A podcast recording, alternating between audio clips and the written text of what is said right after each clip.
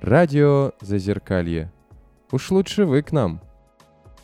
Всем привет, на связи радио Зазеркалье. И сегодня мы взяли такую необычную тему для нашего радио. Мы сегодня поговорим о стендапе. Для начала представлю, кто у нас еще есть. Это, собственно, очень не густо. Это Наташа Золотарева. Всем привет, довольно густая нынче. Ну, одна за троих. И Андрей еще хуже. И Андрей сам за себя. Привет. Но он тоже жирноватый, поэтому вполне. Запорол все, что можно. И мы начинаем. Мы решили все-таки на 1 апреля взять что-нибудь поспокойнее. У нас в гостях Ваня Степанов, стендап-комик из Якутии, по образованию программист. Последние полтора года выступает в Москве. Привет, Вань. Привет. Да, здравствуй. Здоровались до включения эфира, но на эфир тоже поздороваемся. Слушай, ну для начала просто расскажи чуть о себе вообще, о темах выступлений и вообще, как давно ты занимаешься, то есть какие-то общие вещи. Меня зовут Ваня Степанов, мне 26 лет, я родился в Якутске, живу в Москве полтора года, не по своей воле, занимаюсь стендап-комедией. Я шучу на любые темы, которые меня волнуют. Я не знаю, о чем шутить надо в стендап-комедии. Что получится, то и говорю. Ну, в основном, может, про проблемы пытаюсь. Если я сяду за стол и думаю, о чем сегодня пописать, я думаю, какие у меня сейчас проблемы. И пытаюсь это, об этом пошутить. То есть для тебя это тоже какая-то своеобразная терапия получается? Нет. Что такое терапия? Ну, когда ты работаешь, говоришь о том, что для тебя важно, что для тебя болезненно. Мне кажется, терапия это когда ты какие-то проблемы свои решаешь, психологически, нет? Знаешь? Когда я шучу про свои проблемы, я их не решаю, я их высмеиваю просто, но они не решаются условно, если у тебя там какая-то проблема, то что тебя в детстве изнасиловали, ты идешь на терапию, принимаешь то, что это со мной произошло, но я в этом не виноват. А если тебя изнасиловали, ты про это шутишь, ты говоришь, ну вот прикольно, что меня в жопу изнасиловали, а могли еще и в рот. Это же никак не вылечило твою проблему. Ну, это про обесценивание, да, какое-то больше. Да, стандарт об обесценивании твоих проблем на потеху публики. Хм. Ну, то есть, если серьезно об этом не говорить, то как-то то смысла в этом как-то не видишь. Про стендап обесценивать нет, ты прав, но обычно все-таки первый шаг — это когда ты начинаешь об этом говорить, то есть не ты держишь в себе. А, ну да, в этом смысле, да, это полезно. Но это не решает проблему, мне кажется. Просто начать говорить об этом. Ну, там много шагов. Да, да, это похоже на терапию. Ты начинаешь первый шаг, идешь правильно-правильно, и потом резко поворачиваешь налево. Это стендап. Это и есть шутка. Когда ты ожидания ожидания строишь, и потом бьешь себя по голове. Люди смеются с этого. Ну тогда вопрос очевидный. Тебе легче становится после выступления или наоборот ты чувствуешь, как будто бы... А, а я уже разделил свои переживания, и стендап-комедия это больше как что-то отдельное, параллельно идущее. То есть я уже не пытаюсь решить свои проблемы с помощью сцены. Поэтому не легче, не тяжелее. То есть это уже отдельно. У меня скорее просто переживание зашло или не зашло, хорошо я выступил или плохо выступил. А я не, я не думаю, что есть у меня какая-то проблема, я про это пошутил, люди посмеялись, то мне стало лучше. Нет, это вообще не связано. Проблема не решилась никаким образом. Угу. То есть это для тебя вообще две разные вещи, что одно условно там ты прорабатываешь с одни, одними способами, а второе это то, чем ты занимаешься, и это больше, ну ты получается у тебя реакция больше на там, насколько зашло это, ну, то, что ты да, говоришь, да. выступление и так далее, вот насколько... Блин, это прикольно, кстати. Да. Это, мне кажется, необходимо, чтобы с ума не сойти, занимаясь стендап-комедией. Например, есть люди, которые занимаются самоутяжительной комедией, они типа себя оскорбляют. Если они выходят на сцену, и они что-то говорят, и над этим смеются, если они будут это привязывать к своей самооценке, то каждый раз, когда люди смеются, они будут думать, ну да, получается, я урод. Раз люди смеются, когда я шучу, что я урод. Mm-hmm. Ну так человек не может долго выступать. А если он это разделит, тогда все окей будет, мне кажется. Поэтому мне не нравится, когда люди говорят, что вот стендап это терапия. Нет, это просто работа, как, не знаю, двор подметать или там в космос летать. Это параллельно идет твоему состоянию, тому, кто ты как человек. Потому что еще главная иллюзия того, что делает стендап-комик, они выступают под иллюзией, что они на сцене, это они. Что вот Руслан Белый выходит на сцену, а он Руслан Белый. На самом деле это не он, это его образ, его персонаж Руслана Белого, который как отпечаток прошлого. Например, я сейчас на сцену вхожу, я шучу про то, что у меня нет секса, условно, да, но у меня уже там секс есть, но шутки про то, что у меня нет секса работают. Я их продолжаю рассказывать, потому что от того, что зайдут мои шутки нет, зависит, типа, мой доход. Ну и где здесь правда, где здесь терапия? Это просто театр, где я играю самого себя там год назад. Ой, у меня уже есть себе какие-то опровержения, но все-таки, когда я смотрю стендап, я его смотрю не так часто, Ага. что есть определенные комики, там вот этот Азамат Мусагалиев, да, у них образы видно, что они искусственные, то есть видно, что у них голос сценический, что у них образ сценический, то есть они очень многим заходят, как тот же Азамат, да, но я чувствую искусственность, неискренность. А есть э, другие комики, у которых образы более... То есть я чувствую, что там есть что-то более живое, что, что это не что-то вот выстроенное вообще, как бы закрытое, а что там есть Ну кто, например? белорусский вот этот чувак. Это Слава Комиссаренко. комиссаренко? Да, наверное, не лучший пример. Я, я чувствую, что иногда он проваливается в какую-то реальность. Мгм. Реальность это когда шутка про чик-чирик. И прочее. Ну, условно, если говорить про Азамата, Азамат не стендап-комик, получается. Он юморист, он КВНщик, он медиа-личность, шоумен. То есть строго стендап-комедией он не занимается. То, что Слава Комиссаренко сейчас делает, тоже сложно назвать стендапом, потому что, по сути, это ре- реактивное искусство. То есть Мгм. Что-то происходит, он это реагирует и выпускает это, потому что у него сейчас давление выпускать контент. Стендап это все-таки больше история проработанная, когда ты придумал материал какой-то, который тебя когда-то волновал, где-то приврал, где-то приукрасил, и ты это долго-долго катаешь, и это доводишь до такого искусственно великолепного состояния, что это уже не похоже на что-то, что тебя волнует или что происходит с тобой прямо сейчас. Условно, когда выходит человек, и он шутит про происходящее сейчас события, может, невооруженным взглядом нельзя отличить, получается, стендап от того, когда человек просто выходит и, ну, на сцене разгоняет. Но это больше импровизационное какое-то искусство. Потому что там нету каких-то интересных мыслей, интересных ходов или интересных формулировок. Вот, как ты подметил, Чик-Чирик, по сути, он сейчас может любую ситуацию свою взять, которая с ним происходит, его волнует, приукрасить, потом просто в конце добавить панчлайн Чик-Чирик или там, ну, конечно, утрируя. Мгм. А стендап, когда он крутой, когда он интересный, когда он прям, ну, проработанный, он выходит, и там прям чувствуется, что он одну шутку жестко сильно дрочил, что он ее выкручивал, докручивал, какие-то искал новые формы. И тут уже, конечно, мало искреннего, потому что невозможно сделать хороший стендап искренне, мне кажется, полностью. Ну, когда ты берешь что-то, ты это ломаешь, ты это меняешь, ты это тянешь, крутишь, там уже мало остается изначально. Это как корабль Тесея, то есть ты по дощечке там менял, менял, и по сути корабль тот же, но оригинального уже ничего не осталось. А если ты просто уходишь, такой моросишь, ну ты, ну ты как бы смешной, люди угорают, но это уже не стендап, это скорее импровизационная комедия, мне кажется. Это как разговор зала. Я, я люблю поспорить, сорян, вот я, может... Ты говоришь, это уже не, не изначально какая-то мысль, да, это уже какое-то искусство, если там ты говоришь про корабль Тесея, про то, что переделывание, что это уже ты что-то взял, настолько это обработал, докрутил. Спасибо.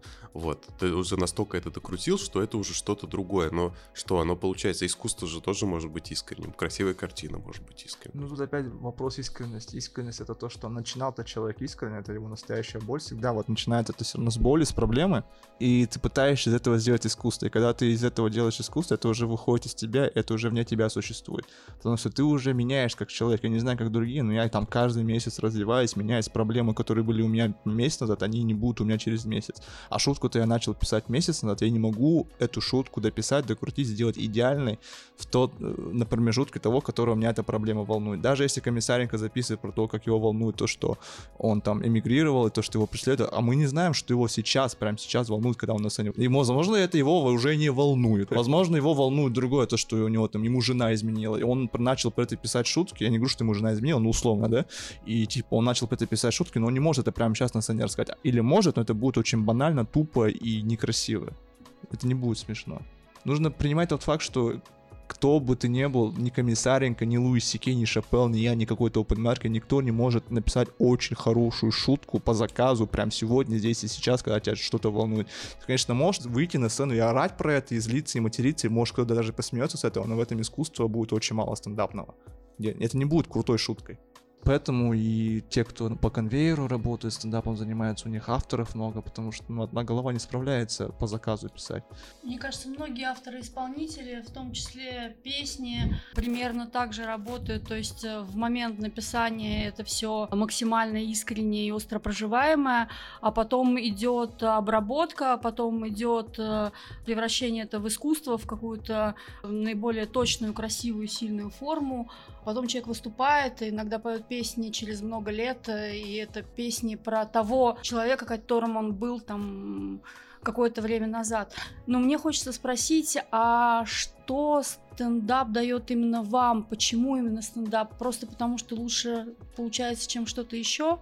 Просто я с детства рос, мне не нравилось то, что вот какие-то неформальные обстановки, точнее, какое-то давление происходит на человека с детства, где что нужно себя вести определенным образом, нужно всегда улыбаться, нужно не материться, не ругаться, ходить прямо, чисто. Мне это ну, всегда не нравилось, не знаю почему.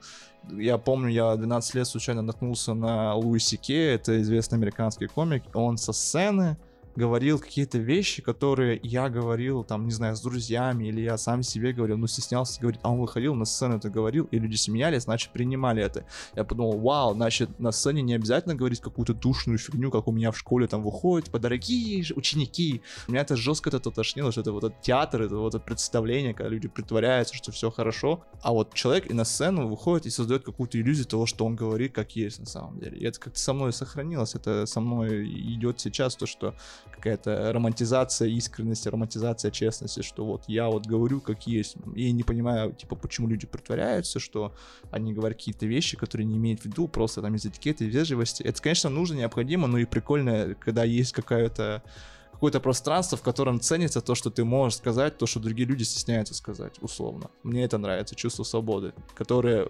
приходит без насилия, потому что другая форма свободы, это, конечно, там драки, всякие ММА и так далее, тоже, мне кажется, люди поэтому это смотрят, потому что, ну, прикольно бы выйти, там, кому-то рожу набить. Учитывая то, что вы говорите часто о проблемах, о острых проблемах своих, получается некоторая манифестация. То есть я говорю вслух то, что иногда боюсь сказать самому по себе. Да, скорее чувство свободы которое изнутри идет и становится внешним чувством свободы. Но потом происходит опять конфликт с комьюнити, с обществом, с самим собой, то что это нельзя говорить, это нельзя говорить. Так зачем вообще стендап идти, если ты такой человек, который такой, так нельзя говорить, так не принято, так некрасиво, так аморально.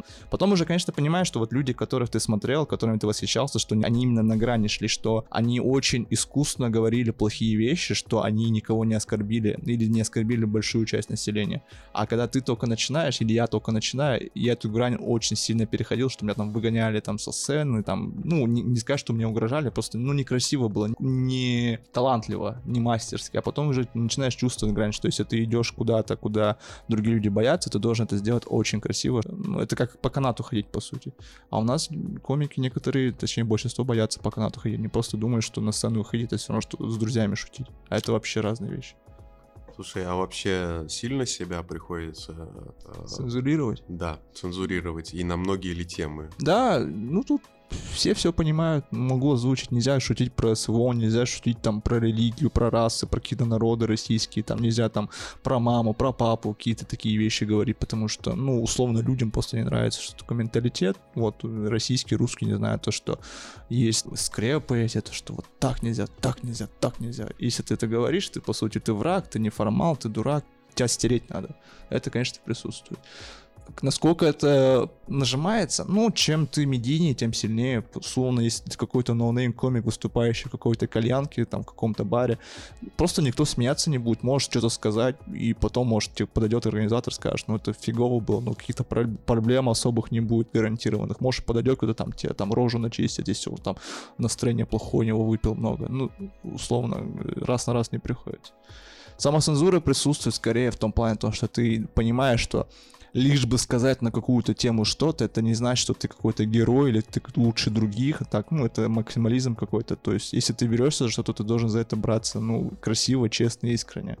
И потом бывает такое, что ты один раз высказался на какую-то запрещенную тему, а потом уже желания нету. А продолжать это делать, лишь бы почувствовать себя каким-то бунтарем, каким-то диссидентом, нет у меня лично. Но есть люди, которые, мне кажется, на этом паразитируют, которые думают, что раз все боятся на что-то говорить, я говорю, то я лучше вас, я буду говорить, и все такие, о, да, какой ты классный, какой ты смелый. Нет, ну, это фигня. Тебя это реально волнует вот прям каждый день, чтобы об этом говорить. Странно, мне кажется. Радио Зазеркалье это нормально. В начале, когда ты представлял себя, ты сказал, что ты в Москве оказался не по своей воле, или ты стендапом занимаешься не по своей воле? Стендапом я занимаюсь, наверное, потому что пока не вижу особо никаких других путей, чем могу заняться. Если бы у меня был миллион долларов, занимался бы я стендапом, да, конечно. Э, от этого не зависело бы, сдохну я или нет. Типа, сейчас мне прям нужно зарабатывать этим, чтобы не сдохнуть, потому что я не могу ничем другим заниматься. В Москве я не по своей воле оказался, потому что только в Москве стендап нормальный есть в России. Ну, в Питере еще что-то есть, там комики ленивые, просто сидят, курят, сигареты. Сигареты курят, питерские сигареты, знаете, какие.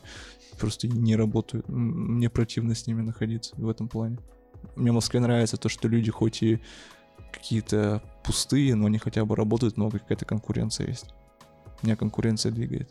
Окей, ты в Якутии все-таки год проработал, позанимался этим. Там вообще ничего нет? И Там- отличается ли публика?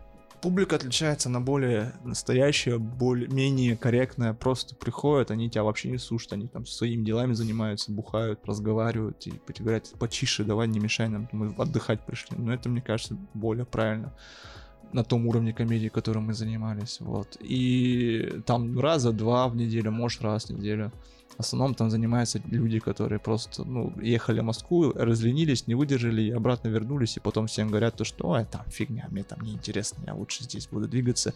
И там всякие ведущие свадеб, всякие там, не знаю, ведущие концерты всяких. MC. MC, да-да-да. Вот. А те, кто хоть какой-то из себя представляет талант, амбиции, типа Орлов, Антипин, Нергунатаков, они все в Москву приехали и добились, ну, э, разного успеха. Это, я так понимаю, ты всех земляков своих перечислил, да? Это Они все все кто, оттуда. все, кто из якутской комики. Вот Сергей Орлов, самый популярный, Денис Антипин, резидент клуба на Трубной. Нергун Атаков тоже, то у него там эфиры были, сейчас он в Казахстане живет. И вот мы сейчас с Якутска, с Якутска переехали с Арсланом Сактоевым, пока, пока э, Бебрус и все, вот. Чем отличается Якутск от Москвы?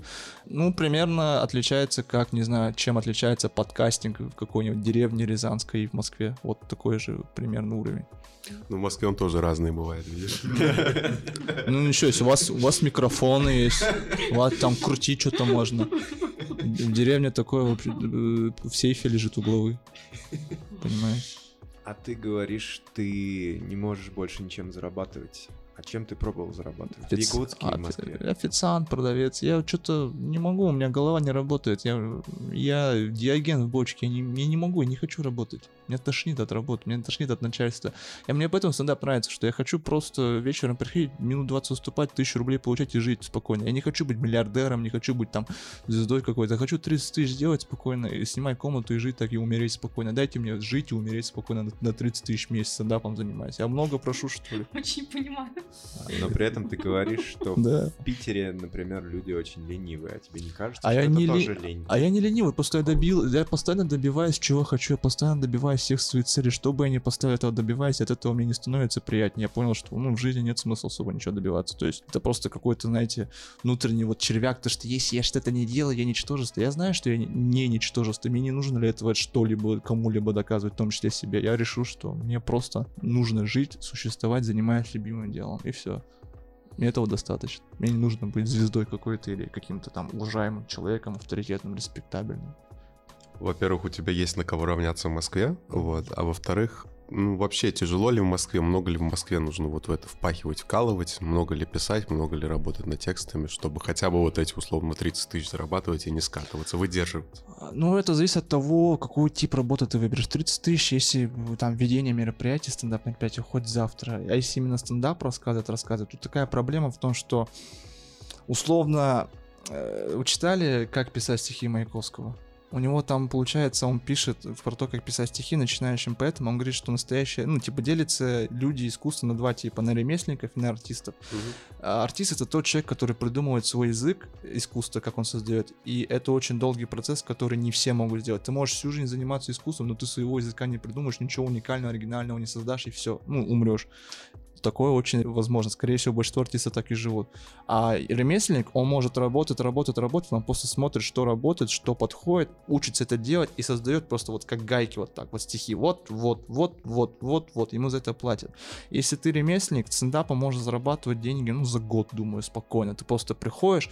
Я шучу на такие темы. Люди смеются. А а насколько сильно смеются? Сильно на эти темы смеются. И вот так просто клепать, клепать, клепать, клепать. Я шутки могу весь день писать такие, если что. Просто они все не оригинальные, тупые, я не хочу людей так смешать. А вот какие-то шутки, которые ты прям такой, вау, я смотрел много стендапа, я смотрел много комиков, и никто похожего не делал, и это мне нравится, и людям нравится. Такое, ну, рождается раз в жизни, может, не знаю, раз в год. У меня таких шуток 3-4, наверное. А это недостаточно плотно, чтобы деньги зарабатывать. Нужно плотно, смех. Э, Стандарт стендапа 2 смеха в минуту. Я вас за минут 20, наверное, один раз рассмешил. Я должен был 40 или 50 раз. Вот как мне 30 тысяч так заработать? Никак. Нужно просто клепать, клепать, клепать, клепать. Вот. И поэтому какой вопрос был? Что, сколько нужно работать, чтобы заниматься стендапом, зарабатывать 30 тысяч? Ну, не знаю, от одного года до никогда. Примерно вот такая шкала. А в Америке еще говорят то, что вот стендап-комиком, чтобы стать по-настоящему крутым, нужно заниматься 5-10 раз в неделю, выступать в течение 5-10 лет. Это типа усредненно. Если взять какого-то известного комика и посмотреть его биографию, в среднем действительно так. То есть э, его первая комедийная работа начинается спустя 10-12 лет, спустя того, как он начал заниматься комедией. Там Билл Бёрр, Луси Кей, Дэйв Шапелл, Патрис Нил, всегда 10-12 лет. Раньше они просто ходят и как э, дураки по опенмайкам выступают на 5 там абраганов пьяных, вот, любимых наших зрителей.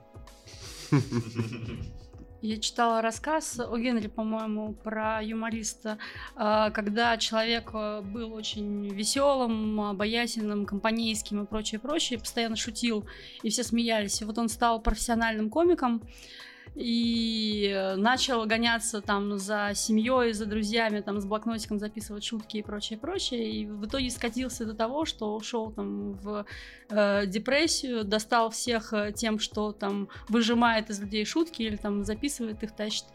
Вот, э, и ушел работать, по-моему, в похоронное агентство и э, стал счастливым человеком. Ну вот вопрос, э, когда стендап стал э, способом зарабатывания денег, когда он стал профессиональным, в обычной жизни повседневной стало меньше юмора или больше, или как? Очень хороший вопрос задаете. Вы не учитесь, вот умеет вопросы задавать. Действительно, действительно, когда вот ты начинаешь заниматься чем-либо, пытаясь заработать этот денег, это вообще не оригинальная мысль на самом деле, то, что это всегда говорят, то, что если ты, получается, хочешь потерять удовольствие там от своего хобби, начни им зарабатывать деньги. Если хочешь разлюбить песню, поставь ее на будильник. Я сейчас вообще ни с чего не смеюсь. Ну, мне смешно, когда что-то плохое случается.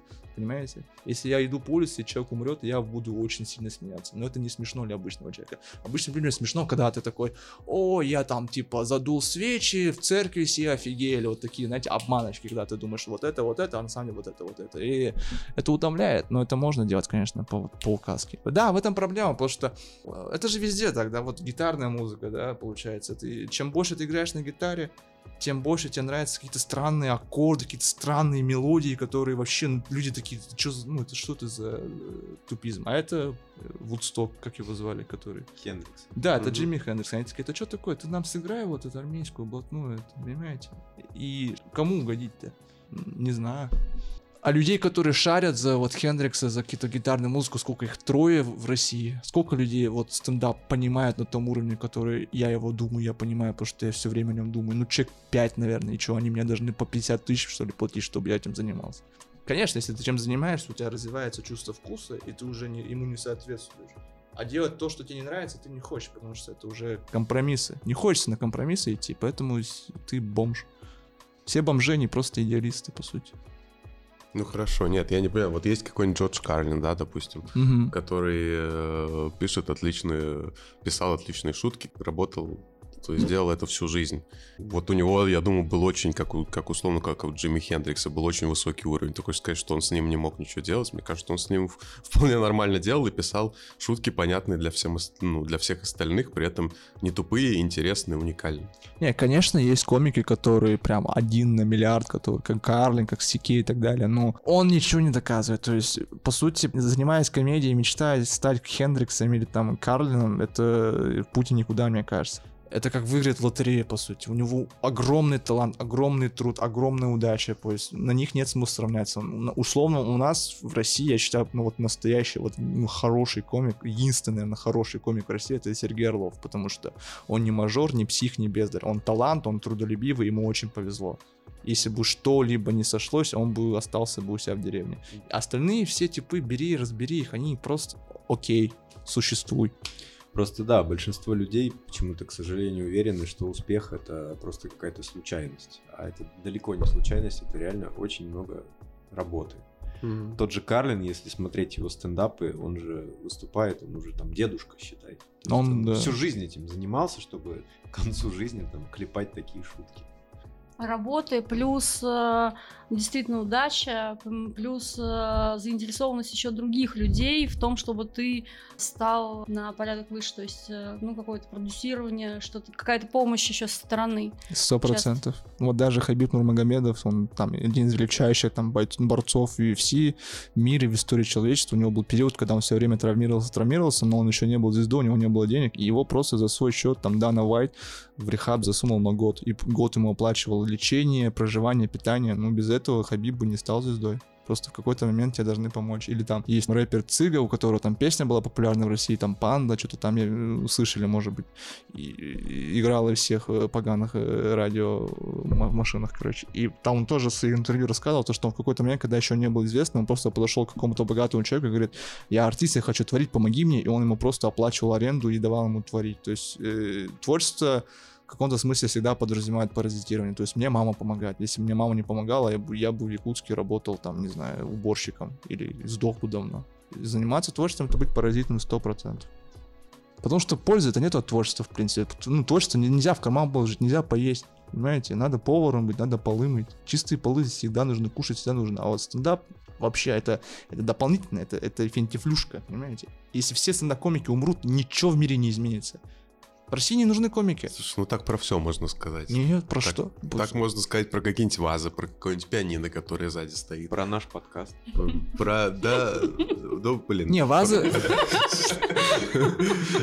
Ну, про многое в плане. Что значит, то есть, если говорить, что ничего в мире не изменится, то тогда мы просто придем к каким-то техническим вещам, типа вот от дома, вот от дома изменится. Это уже такое... Да, да. Ну, мы же сложные личности, мы сложные натуры. Кому-то вот нужно рисовать рисовать. Это нужно и Слушай, для человека. Ну, когда и я рисую, я тоже паразит.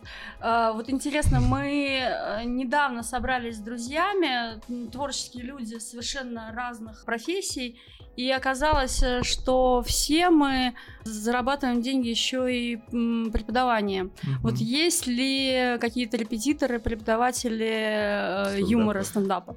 Отличный вопрос. Стендап-преподаватели — это люди, которые сами не умеют заниматься стендапом и решили, что хоть как-то, чтобы выжить, им нужно открыть стендап-школу. Опять же, я не говорю, что так есть всегда, потому что мне нужно с этими людьми общаться, здороваться, и они э, влияют на мою карьеру, поэтому я говорю, что стендап-школа — это великолепно, все ходите туда. Но я хочу напомнить вам анекдот, который, наверное, вы все знали, про человека, который учился ловить драконов. Знаете это? Нет. Тогда я расскажу. Давай. Получается, есть человек, он хочет ловить драконов, он приходит к человеку, который, ну, самый лучший ловец драконов в мире. И он говорит, научи меня ловить драконов. Он говорит, хорошо, я тебя буду учить, но это будет очень сложно, очень долго и очень дорого. Я, такой, я согласен. И он учился, у него лет 40-50, и он вышел из этой, получается, школы ловцов драконов с самым лучшим ловцом драконов в мире. Он прям, он может дракона вот так поймать в рукой и все. Он выходит, а в мире нет драконов ноль драконов. Он приходит к своему учителю и говорит, какого хера ты мне 50 лет учил ловить драконов, а в мире нет драконов, что мне теперь делать? Он говорит, учить других людей ловить драконов. Понимаете? Да, да. Я очень хорошо ловлю драконов. Очень хорошо. И я хочу набрать себе учеников через ваш подкаст. Если кому-то нужно научиться писать шутки, я могу вас научить за скромную оплату. Мне нравится вот как, как вот этот переход. Да, юмор нахер никому не нужен до, до вот этого. Мне нравится. Да, да. Не, юмор-то нужен сто процентов. Смеяться прикольно, смеяться приятно. Стендап-комедия не нужна. Радио Зазеркалье. Сегодня там, а завтра здесь.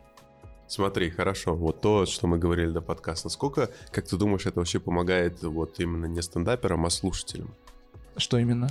Комедия? О, очень помогает. Если комедия и стендап. Если хорошая комедия есть, ну, условно, это зависит от целополагания человека. Есть люди, которые смотрят стендап с разными целями. Есть человек, который просто включает стендап на фоне, чтобы просто mm-hmm. поржать там что-то. О, у меня там... Поесть. Да, поесть. У меня в жизни такое было. О, Хасбик пришел в ЧБД. Вау, кайф, круто, посмотрю.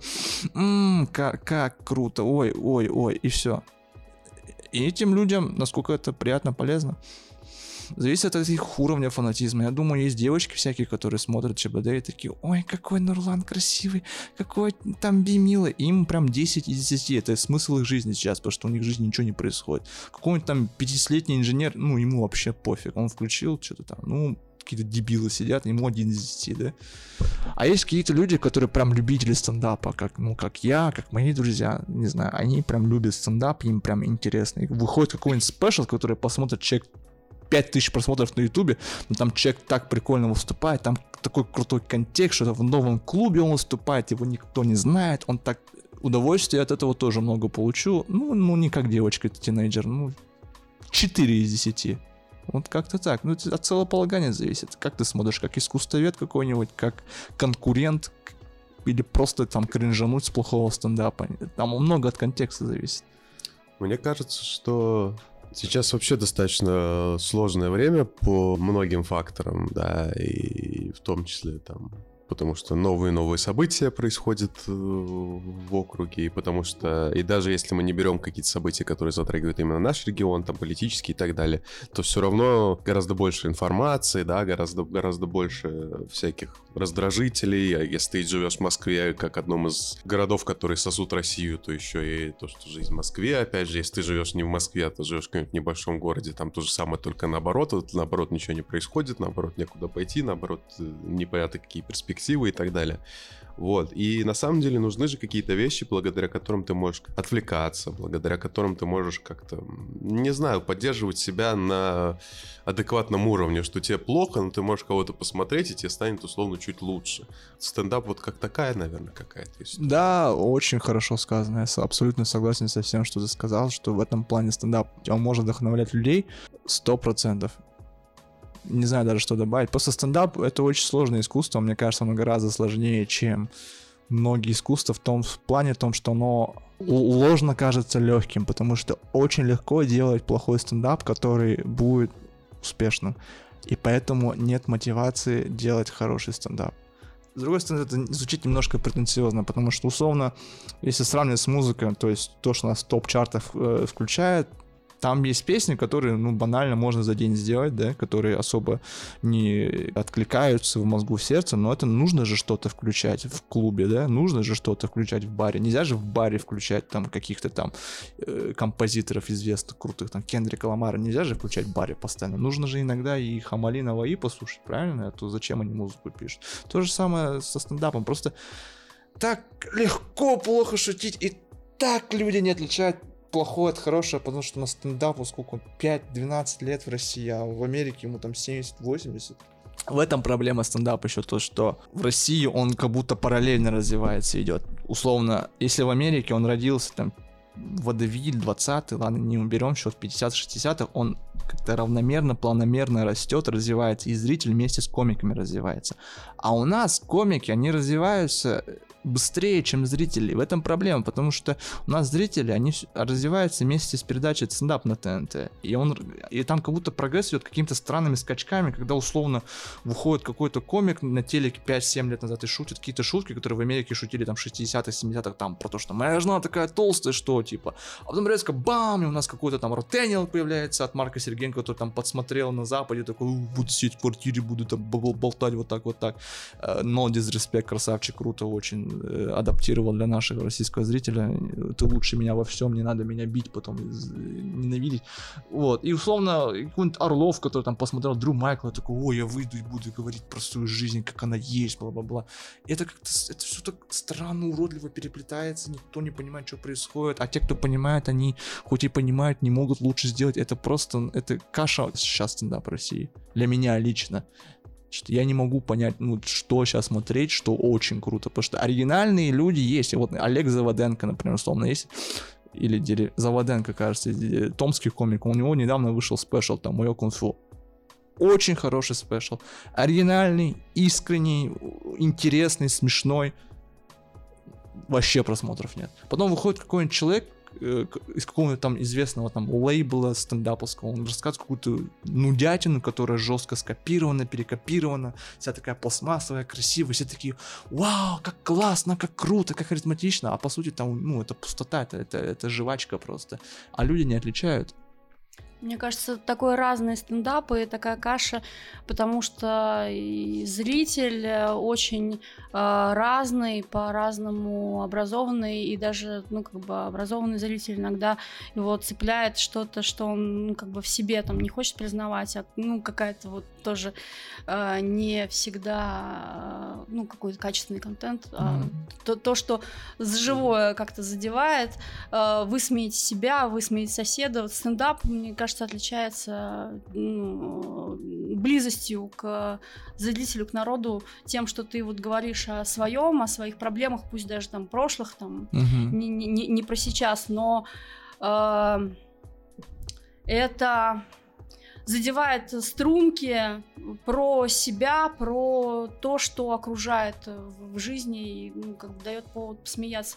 Вот в этом есть терапия ну, какой-то... Да, это приятно, вот когда ты выходишь на сцену и ты говоришь про какие-то вещи, которые ты боишься говорить в обычной жизни, может быть, или ты боишься даже самому себе сказать, но ты про это говоришь, и люди слушают, и им интересно, если они смеются, ты думаешь, а, раз они смеются, то они меня понимают, значит, они меня принимают, потому что смех как социальный инструмент — это принятие, то есть мы смеемся со своими друзьями, мы не смеемся с врагами, мы не смеемся с незнакомцами, и это, по сути, объединение, люди вокруг комиков объединяются. Есть комики, вокруг которых люди, которые вместе собираются, это люди, которые чувствуют себя одинокими, но когда они собираются вместе, они такие, блин, мне нравится этот человек, и этим людям нравится этот человек. И он говорит про вещи, которые мне нравятся, которые я думал только со мной происходят, значит, эти люди тоже со мной.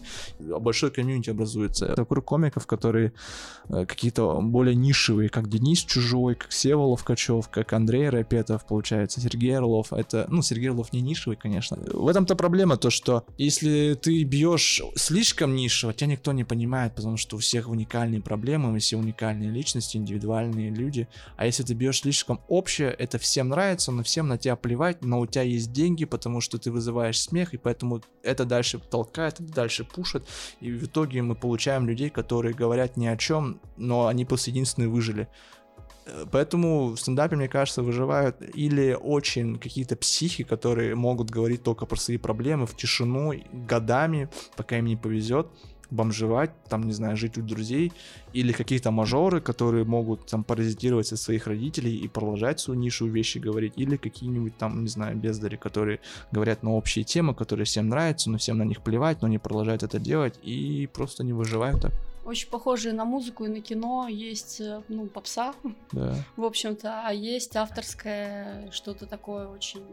Да. Просто мне не нравится это черно-белое разделение на попсу и авторство, потому что я не думаю, что если человек делает что-то нишевое или что-то авторское, то он автоматом молодец. Я думаю, что попсу делать это тоже нужно уметь, тоже нужно к этому прийти. Я думаю, что условный там какой-нибудь попсовый любой артист, он может в какой-то момент делал авторское, понял, что это, ну, это не работает, и что он сделал какой-то сложный для себя выбор.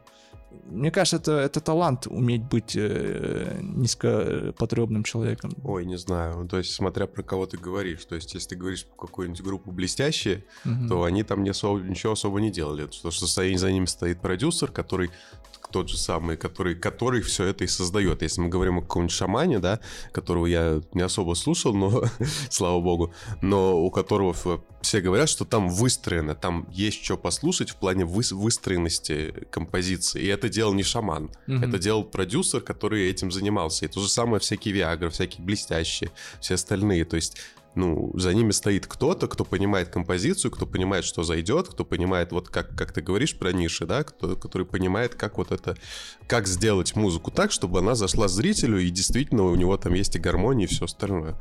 Это интересно, да, я согласен с тем, что если человек не сам решает, а он просто инструмент, то, по сути, эти блестящие, эти шаманы, они не артисты, они просто как гитара или как барабаны, получается. Настоящий артист — это продюсер за ними. Возможно, я тоже в какой-то момент стану продюсером, найду себе какого-то харизматичного русского мальчика, мальчика и буду ему шутки писать, чтобы он звездой стендапа стал. Если ты харизматичный русский мальчик, который хочет заниматься комедией, у которого нет своего мнения, пожалуйста, напиши мне. Я напишу тебе очень хорошие шутки, которые будут всем нравиться. Кстати, а ты помогал кому-то писать какие-то шутки когда-то? Я, пос... ну, это, это на самом деле, э, как сказать, нормальная практика, что все комики друг с другом пишутся, они друг другу помогают разгонять и так далее, потому что просто в компании веселее, компания легче.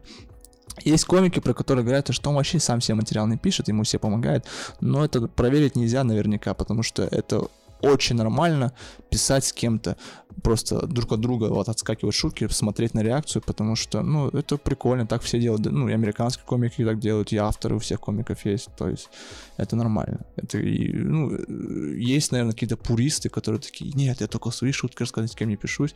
Я тоже своего рода пурист в том плане, том, что не то, что я думаю, что я выше это, а в том, что мне просто неприятно чужие шутки говорить, мне как будто во рту чуж, ну, чужое что-то неприятно, что-то резиновое. Но есть люди, которые с кайфом это делают, им везет, ну, они молодцы. Крис Рок ему там Ванда Сайкс пишет. Молодец. Ну а как вообще отношения между комиками? Ты же рассказал, что бывают разные, и у нас тут есть друг Андрея Леха, который к нам приходит, ты говоришь, что там далеко не все, не со всеми комиками просто дружить и общаться и так далее, и далеко ну, не все они такие хорошо во взаимодействии друг с другом ну, так, далее. Вот как у тебя опыт? Как в школе. Типа в школе есть враги, в школе есть чмошники, в школе есть короли школы, есть друзья. Вот, это зависит от того, как ты себя преподносишь. Я стараюсь со всеми быть нейтральным. Дружу только с теми, с кем дружба сама происходит. Есть жополизы, жополизы далеко идут, потому что они знают, кому подлизываться. Меня вообще удивляет то, что когда жополизы кому-то жопу лижут, те, кому жопу лижут, ну это покупаются. Потому что если мне в жопу лизали, я прям чувствовал бы, что мне жопу лижут. А они такие, ну, ну да, я, наверное, тебе нравлюсь. Наверное, я реально молодец. И типа, хорошо выступаю, типа, вот тебе деньги. Ну вот как-то так. Жополизы далеко идут. А, Что, с кем, как дружить с комиками? Нет, не как дружить, а скорее, как вообще отношения между, между комиками? Ну, все крысятничают, сплетничают, ерундой страдают, жопу лижут, воюют, ругаются, конфликтуют, коллаборируют. Нету особо каких-то взаимоотношений, которые вот можно как-то квалифицировать, что только комики так делают. Ну, с комиками, если говорить про различия, скорее, комиков и других э, обществ, наверное, с комиками веселее общаться с некоторыми, чем с обычными людьми, потому что комики просто смешнее, вот и все. Кроме этого, все как у людей. Как, как у вас? Вы, вы чем занимаетесь? Ну, по-разному. Вот. Ну, а, ну, в каких сферах вы крутитесь? Кто ваши коллеги? Я художник э, и преподаватель особым ребятам. Ну, вот как и художники преподы друг другом общаются, так и комики друг другом общаются. Просто, наверное, комики смешнее общаются, больше шутят и все. Ну, то есть нет такого, нельзя сказать, что там комики, там, что у них больше, например, там, не знаю, крысятничество и так далее, что... Я не знаю, я не крысятничаю, и я жертвой крысятничества тоже не был. Просто есть такое чувство, что люди такие, ну, этот... Ну, там очень сильно смотрят на то, псих-комик или нет, условно, если мы его позовем выступить у нас, он просадит зал или не просадит, он типа какой вообще. Есть люди, которые ведут себя неадекватно и к ним относятся соответствующе, но если у него какие-то есть возможности, все будут к нему устраиваться за этими возможностями. Как будто бы так и происходит, то что если ты человек, который неприятный, то ты начинаешь искать возможности, э, чтобы люди все равно с тобой общались, хоть ты и неприятный. И опять я какую-то опасную вещь сказал. Ну, вы поняли, о чем Интересно, э, девчонки очень любят веселых ребят, ну, прям вот обычно тянутся, но не очень любят диагенов бочки, которые говорят, что э, хотят зарабатывать 30 тысяч и отстаньте от меня. Что чаще побеждает? Я думаю, чаще побеждает то, что девочкам не нравятся диагены, сто процентов. Но я думаю, очень важно не путать понятие смешной и веселый, потому что веселый человек это человек, который создает веселье, который просто там э, такой радостный, улыбается и рад вас видеть, весело. А смешное это не обязательно что-то веселое. Смешное может быть что-то грустное. Ну, условно, не знаю. Смотрели там смерть Сталина. Это же не веселый фильм. Это смешной фильм. Я не смотрел. Там, там людей казнят. Понимаете? То есть смешное это когда ты ожидаешь, что что-то произойдет, этого не происходит, вместо этого происходит что-то другое, mm-hmm. и ты такой, а, я думал, это произойдет, это не произошло. Это не обязательно весело. Условно. Условно жизнь прекрасна. Жизнь прекрасна, это, наверное, смешно, не знаю, не смотрю. Да, это не веселый. Ну, это да, концлагерь. Да, да. Или вот э, кто-то, кто-то говорил, вот э, один режиссер из американский известный, он снимал пародию на Звездные войны. У меня проблемы с памятью, я все понимаю, но ничего не помню. Есть такой режиссер, очень известный в Америке, то, что он прям э, Blazing Saddle снял и так далее. Он говорил, в чем различие между получается, драма и комедии. Драма — это если ты порезал палец, и у тебя пошла кровь, и ты волнуешься, и звонишь жене, и спрашиваешь, будет ли у тебя инфекция, умрешь ли ты или нет. А комедия, если ты идешь по улице, упал в люк и умер. Вот, это комедия. Понимаете? Драма — это когда ты серьезно относишься... Драма — это то, кем мы хотим быть, получается, в жизни. Это вот эти всякие мыльные оперы бразильские, где все люди такие, я тебя люблю, нет, ты меня не любишь, вот эта вот серьезная хрень. А комедия — это когда начинается что-то серьезное, а потом резко врывается жизнь, потому что в жизни мы не можем быть идеальными постоянно. Мы кашляем, у нас горло болит, мы там чешемся, у нас там ссадины на жопе, то есть мы не идеальные, мы, понимаете, мы животные. И когда мы пытаемся быть идеальными, потом резко в это вмешивается реальность того, какие мы не идеальны, происходит комедия. Условно, если вот какая-то там любовная сцена происходит, там мужчина и женщина, такие, ты меня не любишь, я, ты меня не любишь, а ты меня любишь, а потом он ей смотрит на сиськи, потом опять на глаза, это комедия. Потому что он человек, он хочет э, заниматься сексом. Или если он там в носу почесался, это тоже комедия. Комедия именно принимает наши минусы, а не скрывает их. А мы все время пытаемся скрывать наши минусы. Я, я уверен, внутри вас сейчас какой-то минус вид, который вы скрываете. Сто процентов. А комик, он выходит на сцену, он их не скрывает, и люди такие, блин, наконец-то кто-то там жопу почесал. Наконец-то кто-то признался, что он заебался жить в Москве. Потому что все ходят, все такие, ой, Москва, какой хороший город, какой хороший город. Да, это плохой город. Мы все идиоты, что мы здесь живем. Нафига мы сюда переехали? Давайте все уедем отсюда. Вот да, это... Даня, Наташа, нафига вы сюда переехали? Понимаете? Знаешь, это как... Это как... Мое болото. Да.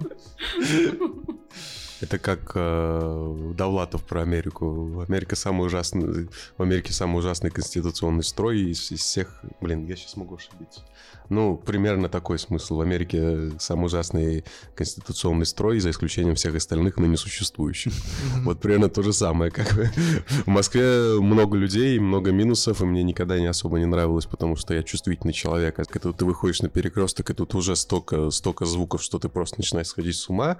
Но очень непростой для жизни город, но зато тут больше возможностей. Зато тут больше... Тут стендап есть. Мне кажется, что здесь нужно сделать на 30 тысяч, что где-нибудь, я не знаю, в какой-нибудь Омске, нужно сделать на 30 тысяч. Это две разные вещи. Здесь, как бы, мне кажется, больше возможно. Америка, кстати, очень хороший пример того, как э, когда страна выстроила вот этот гламур, того, что они такая страна, мы страна возможностей, мы страна вот это вот Голливуд, Лос-Анджелес, Техас, мы такие классные, мы такие крутые, сколько рок-групп, сколько фильмов, мы лучшие, лучшие, лучшие. Я поехал в Америку, просто какие-то жирные люди по улицам ходят, бомжи на улице спят, грязь, вонь, психи, наркотики. Я думаю, ну это комедийно. Это, ну, это комедия. Москва. Да, Москва тоже, наверное, типа, это эти песни, это, это Мусагалиев или поет такой, о, Москва, Москва, приходишь, тут просто, ну, тебя как будто душит каждый день просто. Радио Зазеркалье. Нас слышат не все. Слышат не все. Нас, нас слышат не все. К вопросу о переездах. Как ты думаешь, за последний год русский стендап сильно поменялся? А, думаю, что да. Мне кажется, сейчас стендап действительно такой, что те, кто более прагматичные, более реалистичные, более ремесленные, они все остались. Я не понимаю, как можно заниматься стендапом на русском и не жить в России. Это невозможно, я считаю, потому что Кому там свои... еще нужен. Ну, там свои комики, там своя, там свои люди. Ты, если... Там миллион людей уехало, миллион людей нужны комики в других местах. Ну, это... Я не верю в то, что вот эта вот э, экспатовская, гастарбайтерская культура имеет право на жизнь какую-либо. Я думаю, что это тупизм полный. Мне кажется, если ты уезжаешь куда-то, нужно интегрироваться до конца.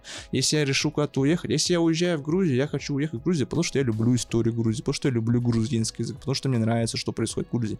А я не хочу относиться к какому-то месту, как к какому-то там убежищу в плане того, что я здесь посижу, пожалуйста, и я еще буду здесь существовать, пожалуйста. Ну, я так думаю. Респект всем, кто что-либо делает. Молодцы. плюс, да, тот миллион, который уехал, вряд ли он в Грузии думает о том, как бы сходить на русский стендап. Да, им, они думали, как бы в Грузии хлеба поесть. Ну, ой, тут можно спорить. Ну да. Спорить как бы ВВП показывает, что неплохо. В смысле, уехали же в основном люди, ну, многие, которых была возможность уехать на, на удаленке, которые были, которые были с айтишником, которые с, с образованием, которые, в принципе, могут устроиться. В принципе, и таким людям тоже нужно куда-то ходить, тоже нужно как-то немножко расслабляться. И стендап, как, там, не знаю, театр, что-нибудь, это какая-то возможность провести досуг, как бы чуть-чуть отдохнуть в выходные. А если там есть какой-нибудь твой любимый, не знаю, твой любимый Noise MC или твой любимый какой-нибудь там Комиссаренко, то как бы хочется, хочется прийти на такого, конечно. Не знаю, кажется, там и, разные есть. Я согласен, ну, во-первых, да, действительно, если люди уезжают, то, скорее всего, у них есть ресурсы, чтобы уехать, потому что те, у кого нет ресурсов, они не могут просто уехать. И, во-вторых, ну, вот условно, опять-таки, что такое культура? Культура — это просто то, как мы выражаем, как мы объединяем свой народ, получается, условно. Да, типа есть там культура города, культура района, культура страны, мировая культура. Российский стендап, он не мировой точно. Никто не будет смотреть российский стендап сейчас вне России. В Америке он не всрался, в Европе он не всрался. Он не такой качественный, и он не говорится на том языке, который интересен людям. И в России нету комиков, которые обладают английским языком достаточно сильно, чтобы делать мировой продукт. Да и в принципе их нету, мне кажется. Даже в Британии, вот британский стендап, его в Америке не смотрят, потому что это все всегда сильно привязано к тому, где ты языку. находишься. Да, к языку. Ну, не к языку, а вот именно к культуре, к месту. И заниматься вот именно культурно-искусственной работой находясь вне источника этой культуры, этого контекста, этого общества, это очень-очень плохо. Ну, это плохо закончится, потому что не о чем говорить условно. Ну вот иммигранты эти, они все равно рассосутся, кто-то обратно вернется, кто-то интегрируется, а вот те, кто приезжает куда-то и продолжает вот это вот, и мы эти, мы те, мы те, это тупо, это как в Брайтон-Бич приезжают русские люди из постсоветского пространства. Вместо того, что в американское общество интегрируются, они там по 40 лет живут, английский язык не учат. Ну, спрашивается, зачем ты вообще туда поехал? Это если мыслить в плане реализма. Если мыслить в плане философии, то делай, что хочешь как где угодно, как угодно, что угодно. Езжай в Японию, говори на грузинском и занимайся оригами. Это скорее экономическое. Это прагматично, практично. Невозможно быть хорошим комиком, развиваться, если ты живешь вне источника вдохновения того искусства на том языке, на котором ты работаешь. Я не думаю, что комики, которые переехали в страну, в которой не говорят на русском языке, они сейчас развиваются как комики. Я думаю, они медленно деградируют в плане искусства. Как люди они развиваются, сто процентов, философски. Возможно, они там что-то разовились, какие-то там сняли барьеры, какие-то гештальты закрыли, там, не знаю, прозрели, вернутся, ну, еще более крутыми будут в России. Ты можешь сказать, какую ты вообще видишь перспективу стендапа в России? Куда это может вылиться? Я думаю, то, что вот этот всплеск какого-то диссидентства, какой-то свободы, независимости, который появился там с появлением какого-то определенного клуба, он точно угаснет, и сейчас стендап будет принимать э, форму советскую, получается, эстрадную, что будет по заказу это все делаться. Комедий клаба? Comedy Club, я, не, я бы не сказал, что Comedy Club это что-то э, стратно, госоказное. Это скорее, они крепко привязаны к тому поколению, в которое в них влюблено, и это поколение ресурсное достаточно, и условно им не нужно нравиться многому количеству людей, им достаточно нравится тем людям, которые с детства их смотрят, у которых сейчас много бабла. Они всегда работали на людей, у которых много бабла, и эти люди им дают бабло, они и кайфуют, но это медленно умирает. Это не актуально, это скорее что нишевое. Стендап, он он, он держится на э, плечах энтузиастов. Индустрия будет двигаться, мне кажется, планово, спокойно. Те, вот эти вот коммерсы, которые вызывают смех здесь и сейчас, которые не трогают опасные темы, которые не смотрят на то, что их волнует, они будут спокойно дальше зарабатывать деньги, становиться все больше, больше и больше их качество, их ремесла будут тоже увеличиваться, и уже будет сложно отличить, где что-то настоящее хорошее, а где-то что-то фальшивое, потому что они очень убедительно будут говорить про то, как их волнует то, что в такси им грубят, или что в метро там воняет, или какие-то другие вещи. То, что небо синее, солнце желтое, они будут про это очень смешно шутить, люди будут ухахатываться, и это будет дальше развиваться, идти, идти, идти, пока это не угаснет, не взорвется как пузырь, потому что уже это никому не будет интересно, потому что все равно вот это вот, то, что ты называл, искренность, катарсис, терпия, это все равно необходимо хоть какой-то доли, потому что без этого не существует искусства, в принципе. Даже вот эти люди, это база, да. это база, это, это, это корень, это семя. Без семени не будет плода. А сейчас на семя фиг забили, просто деревья делают искусственно, сажают на землю без корней. И как бы деревья это сейчас нужны нам, да, чтобы смотреть на них. Нам пофиг на семя. А те, кто семя имеют, они не вырастут. Или вырастут в какие-то маленькие кустарники, и у них будут там по 500 фанатов, они будут там выступать Короче, стендап не будет признан прямо здесь и сейчас. Возможно, через 50-100 лет, как какой-нибудь, там, не знаю, Киш или группа кино. Не знаю, сейчас то, что люди называют стендапом, то, что сейчас смотрят, то, что сейчас актуально, это не будут вспоминать через 50-100 лет точно. А вот но довольно-таки много вышло работ которые сейчас есть смысл пересматривать, но они не оформлены как спешл какие-то. Ну, условно, 10 минут Орлова, который про маму алкоголичку, там 8 миллионов просмотров на ютубе. Ну, мне кажется, это будет долго пересматривать будет. У Всеволова Ткачева классный спешл вышел. Не прям вау, но что-то, к чему хочется вернуться через там 3 года, пересмотреть, поугарать. У Саши Малова концерт Вульгара. Великолепная работа просто. Вот это что-то действительно, ну, наверное, топ-3 спешлов на русском языке тоже. Вот. Но пока нету такого спешла на русском языке, который как Ро, там этого Эдди Мерфи, не знаю, все спешли языке, нету ни одной работы, нет ни одного комика, который подобрался бы к этому. Ну и не должно быть за 10 лет. Через 30-40 лет, возможно, будет какой-то гениальный чел. У Эра 5 хороший спешл недавно вышел, там, что-то там, где он клоун на обложке, тоже прикольно. Не все, конечно, но моменты там прям такие есть, которые прям смотришь, так вот, не зря страдали, не зря не зря это все было вот ради этих шуток там про этого про соседа, который грязный, у него такая хорошая шутка, то что он такой, вот у меня соседи, типа, грязнули, и мне говорят, типа, Э, а что ты просто составьте график расписания уборки, составьте график.